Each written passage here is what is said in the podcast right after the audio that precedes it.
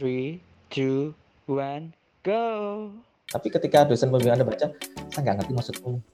Berarti belum baik. Eh, ketentuan proporsi halaman. Ya ini juga sering memusingkan mahasiswa nih. Kita ada ketentuan mengenai plagiarisme. Ya, Oh. yang Terus ini Pak eh, masih terkait proposal. Ada teman-teman yang khawatir eh, apabila kita kan ngajuin proposal Pak. Eh, kalau nggak salah saya tuh kemarin waktu pemaparan juga udah disampaikan juga Pak pertanyaannya. Cuman apakah masih tampung atau belum saya lupa sih. Nah kita eh, ngajuin topik proposal tapi pada saat penyusunan KTTA tuh eh, berubah Pak topiknya entah karena objeknya yang menolak ataupun kita buntu nih nggak bisa diolah apa lagi. Nah, apakah kita harus mengganti proposal itu? Wajib banget gitu, Pak, kita ganti dan kumpulin ke lembaga atau eh, nggak usah, Pak, karena proposal kan kalau kata Bapak kemarin bab satu kan, bab satunya KTTA gitu, Pak. Nah, itu bagaimana, Pak? Dari pandangan Bapak.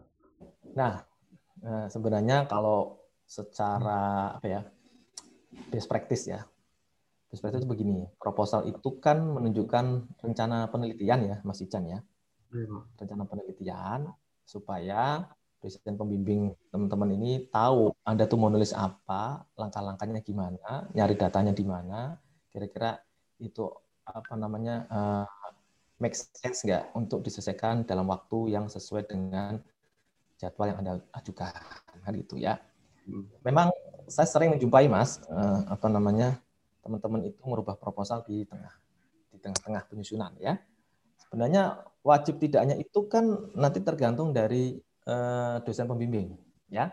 Karena kalau misalkan topiknya begini, misalkan Anda meninjau aset nah, ini kalau di akuntansi pemerintah ya, meninjau apa namanya akuntansi akrual aset tetap pada eh, KL ya. KL-nya KL mana belum tahu ya. Misalkan atau dia susah nih. Kemudian kita alihkan dari KL menjadi Pemda dengan topik yang sama tetap akuntansi akrual untuk aset tetap. Untuk kasus seperti itu menurut saya tidak perlu merubah proposal. Karena apa? Oh, nanti apa namanya latar belakang masalahnya, tujuan penelitiannya, rumusan masalahnya, eh, manfaat penelitiannya kan sama semua nih, ya. Yang membedakan hanya objeknya saja dari KL menjadi pemerintah daerah. Nah, itu Hmm. menurut saya itu tidak perlu merubah proposal. Tinggal Anda diskusikan, Anda sounding ke eh, apa namanya dosen pembimbing, ya.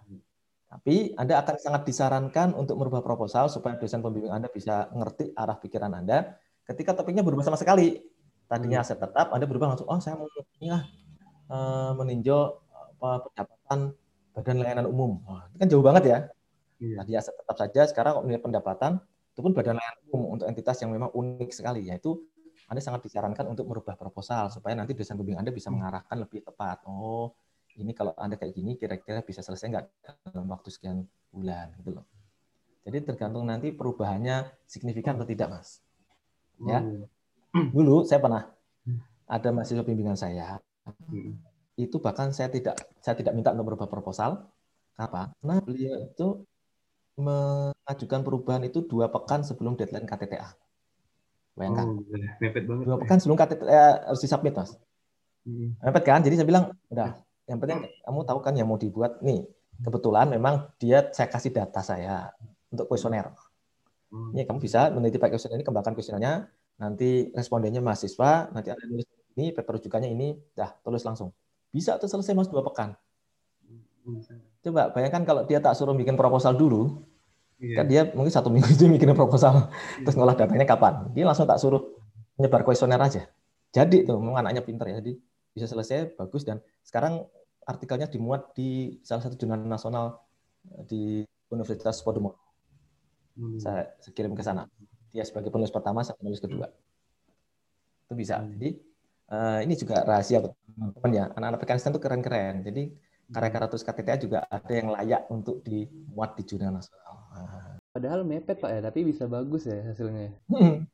bagus ya karena dia apa namanya memang semangat ya. Nah, kemudian saya poles-poles sedikit sebelum dikirim saya poles-poles ya. Nggak jadi karya tulis. Keren banget sih. Terus apakah nanti proposalnya dikumpulkan nggak sih Pak? Proposal yang di akhir nanti Pak, misalnya ganti. Sebenarnya cukup cukup untuk untuk bimbingan. Itu bimbingan aja lah Pak ya. Saya Eh, setahu saya di ketentuan itu tidak spesifik mengatur mengenai perubahan proposal ya. Setahu saya ya. Nanti coba nanti kita lihat di perdir yang sudah jadi ya. Setahu saya tidak Oh, yang ada ketentuan ya? khusus mengenai itu. Hmm, Yang penting kan dosen pembimbing Anda tahu. Selama ini pun kalau mahasiswa saya berubah proposal ya eh, udah saya teken, saya nggak tahu dia apakah submit ke BH atau enggak, saya nggak tahu juga. Karena toh nanti yang dinilai kan bukan proposal, kan dinilai kan KTTA-nya. Ya. Kan tidak ada unsur penilaian seberapa apa namanya relevan isi KTTA dengan proposalnya kan enggak. Enggak ada Iya. penilaian gitu ya. Penting isi KTTA-nya seperti apa, apa namanya rumusan masalahnya jelas, latar belakang jelas, gaya penulisannya bagus, enak dibaca, udah bagus. Enggak kita nggak lihat ke belakang lagi gitu loh. Oh, Proposal iya. kan buat guidance sih, ya. Kan proposal itu rencana peneliti buat guidance saja. Setelah Hmm. jadi penelitiannya, proposal sebenarnya akan jadi bab satu gitu. Yang isinya itu kan Iya. jadi bab satunya kan. Bener Pak. Hmm, sih. Eh, selanjutnya ini Pak, ada kami nih mahasiswa dalam menyusun ini kadang nih masih bingung Pak, apakah kat- propos KTTA atau proposal kami ini memang layak sebagai kualitasnya sebagai KTTA gitu Pak, bukan di bawah KTTA kualitasnya.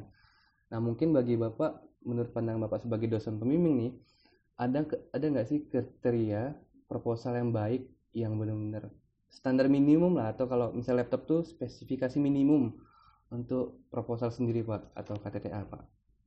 Jadi proposal ya, bukan KTTA. Proposal. Proposal lah. Proposal, Pak.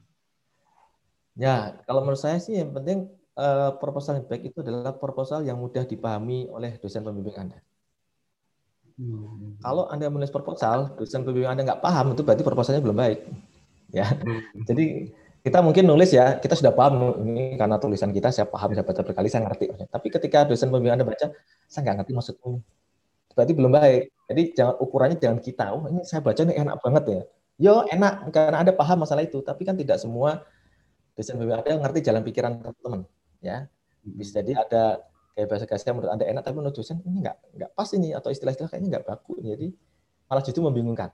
Nah itu jadi yang kriteria utama adalah bagaimana KTTA itu mudah dibaca oleh dosen pembimbing. Ya, itu satu ya. Kemudian yang kedua, proposal yang baik itu adalah proposal yang menunjukkan sebuah permasalahan yang menarik. Permasalahan.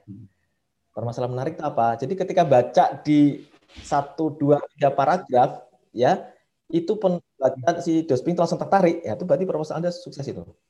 Oh iya. Tapi kalau di halaman pertama saja dosen pembimbing Anda langsung nggak tertarik, itu berarti proposalnya kurang bagus. Kenapa? Kok isinya gini doang? Ini bisa sih diteruskan jadi KTTA, tapi ya akan menjadi KTTA yang biasa-biasa saja kalau tidak dikembangkan. Hmm. Jadi itu tantangan teman-teman adalah bagaimana membuat pembaca itu, membuat dosen pembimbing Anda langsung tertarik ketika baca paragraf 1, 2, 3. Hmm. Oh, keren ini. Supaya kita bisa menarik pembaca, maka berikanlah, tuangkanlah fenomena-fenomena di dalam proposal itu, fenomena-fenomena yang sekarang lagi hot. Ya, Yang lagi tren tentang ya. pandemi, tentang temuan, ya, tentang temuan audit, tentang korupsi, ya. Itu kan yang lagi hot. tentang apa namanya dana pendidikan. Itu kan Hmm. hal-hal yang selama ini tentang dana desa itu kan hal yang menarik ya buat konsumsi publik ya. Ya, tapi kalau Anda pertama-tama langsung Anda baca tentang peraturan ini undang-undang Aduh, peraturan lagi Pak. Aduh. nanti di tengah-tengah aja ya. Hmm. Tapi teman-teman harus bisa meng- meng-guide dosen pembimbing itu set dengan fenomena sekarang. Ya, Mhm. fakta real yang dihadapi oleh masyarakat sekarang apa? Itulah yang membuat kita tertarik baca. Gitu loh. Hmm. Jadi itu namanya fenomena ya. Hmm. Tuh. Jadi pertama tuh jangan langsung bicara peraturan. Oh, Dengan peraturan ini maka ya, udah nggak tertarik. Hmm. Jadi di paragraf Kalaupun Anda sebagai pembuka sedikit nggak apa-apa, tapi Hmm. fenomenanya apa? Gitu loh, jangan langsung cuma Hmm. peraturan aja nggak ada fenomena. Gitu. itu. Iya. Itu Mas Ican. Jadi fenomena lebih menarik lagi kalau Anda sajikan angka-angka. Oh, angka-angka malah Nah, misalkan menarik kan. Tahu Anda dalam satu paragraf ini langsung menunjukkan ada ada ada grafik kecil segala macam perkembangan apa. Oh, perkembangan penerimaan pajak dari tahun ke tahun kok tidak pernah mencapai 100%. Menarik kan? Hmm. Kenapa nih? Padahal pajak ini prima dona kita, sumber utama APBN, tapi nggak pernah mencapai target 100%. Kenapa? Hal ini kan langsung orang tertarik. Ya nggak? Atau, Iya. duh, ini bagus ini trennya sekarang laporan keuangan pemerintah itu makin bagus. Buktinya sekarang laporan keuangan KL banyak yang WTP, hanya satu KL yang tidak tidak WTP misalnya itu, jadi kan keren. Nah itu eh, itu menarik hal-hal seperti itu ya.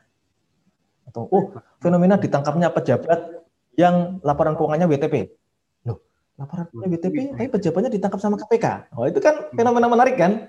Iya, Nah, iya. itu yang membuat membuat pembaca langsung oh ya ini ya keren. Pengen ini." menelaah Gitu loh, lebih lanjut Pak ya. Ini kenapa gitu. Nah, jadi buatlah pembaca itu tertarik lebih penasaran lebih jauh untuk membaca tulisan Anda. Itu proposal sukses. Sampai jumpa di podcast selanjutnya. Terima kasih.